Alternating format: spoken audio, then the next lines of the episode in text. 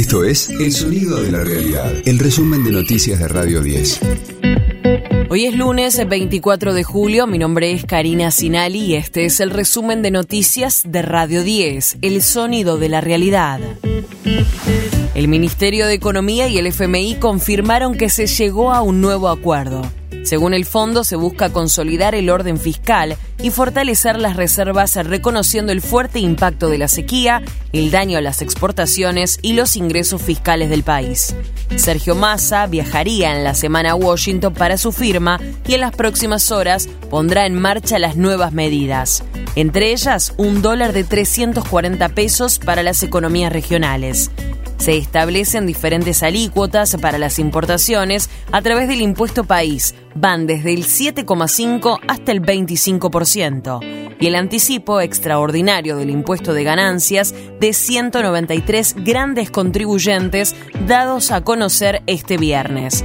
El ministro de Economía, en una entrevista exclusiva brindada a C5N, se refirió a lo acordado. Lo que se acordó se llama Term Sheet, es el documento base para el Staff Level Agreement. Documento que lo que expresa es cómo es la revisión del programa, cómo está, en qué situación está y cuáles son los pasos a seguir los próximos meses. Lo bueno es que además eh, define un programa de trabajo para los próximos cinco meses, con lo cual saca de alguna manera, después de que termine el, el directorio de agosto, saca desde agosto hasta fin de año el medio de la discusión del fondo en el medio de la campaña.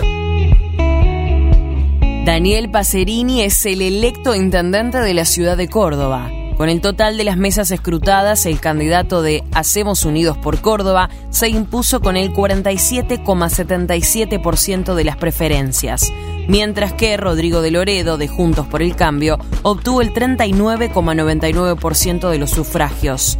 De Loredo, acompañado por las principales figuras nacionales del espacio, reconoció el triunfo de Pacerini y esto decía mirando a Rodríguez Larreta y Patricia Bullrich. Agradecerle también a los dirigentes, todos los dirigentes de mi partido, no voy a hacer nombre porque seguramente voy a pifiar, voy a, como ya seguramente agradecerle a Gustavo Valdés, el gobernador de Corrientes, el gobernador de Mendoza, lo hice venir al pedo, digo yo, pero bueno, no.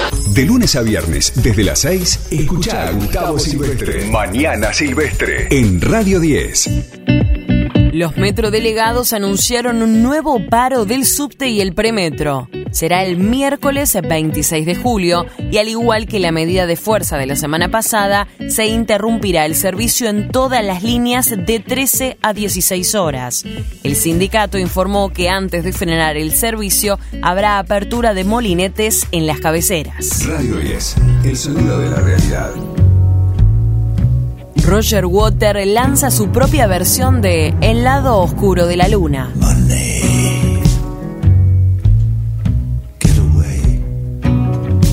Se titula Redux y es una reinterpretación del clásico de Pink Floyd, en la que el compositor reclama su autoría sobre la obra a 50 años de su lanzamiento original.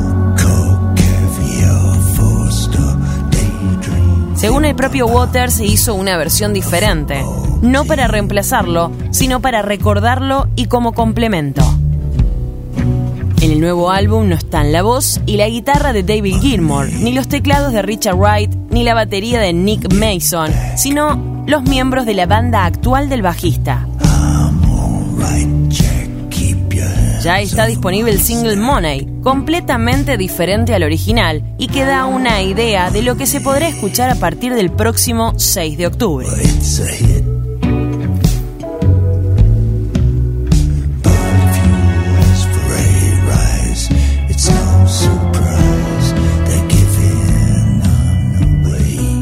Este fue el diario del lunes 24 de julio de Radio 10, El sonido de la realidad.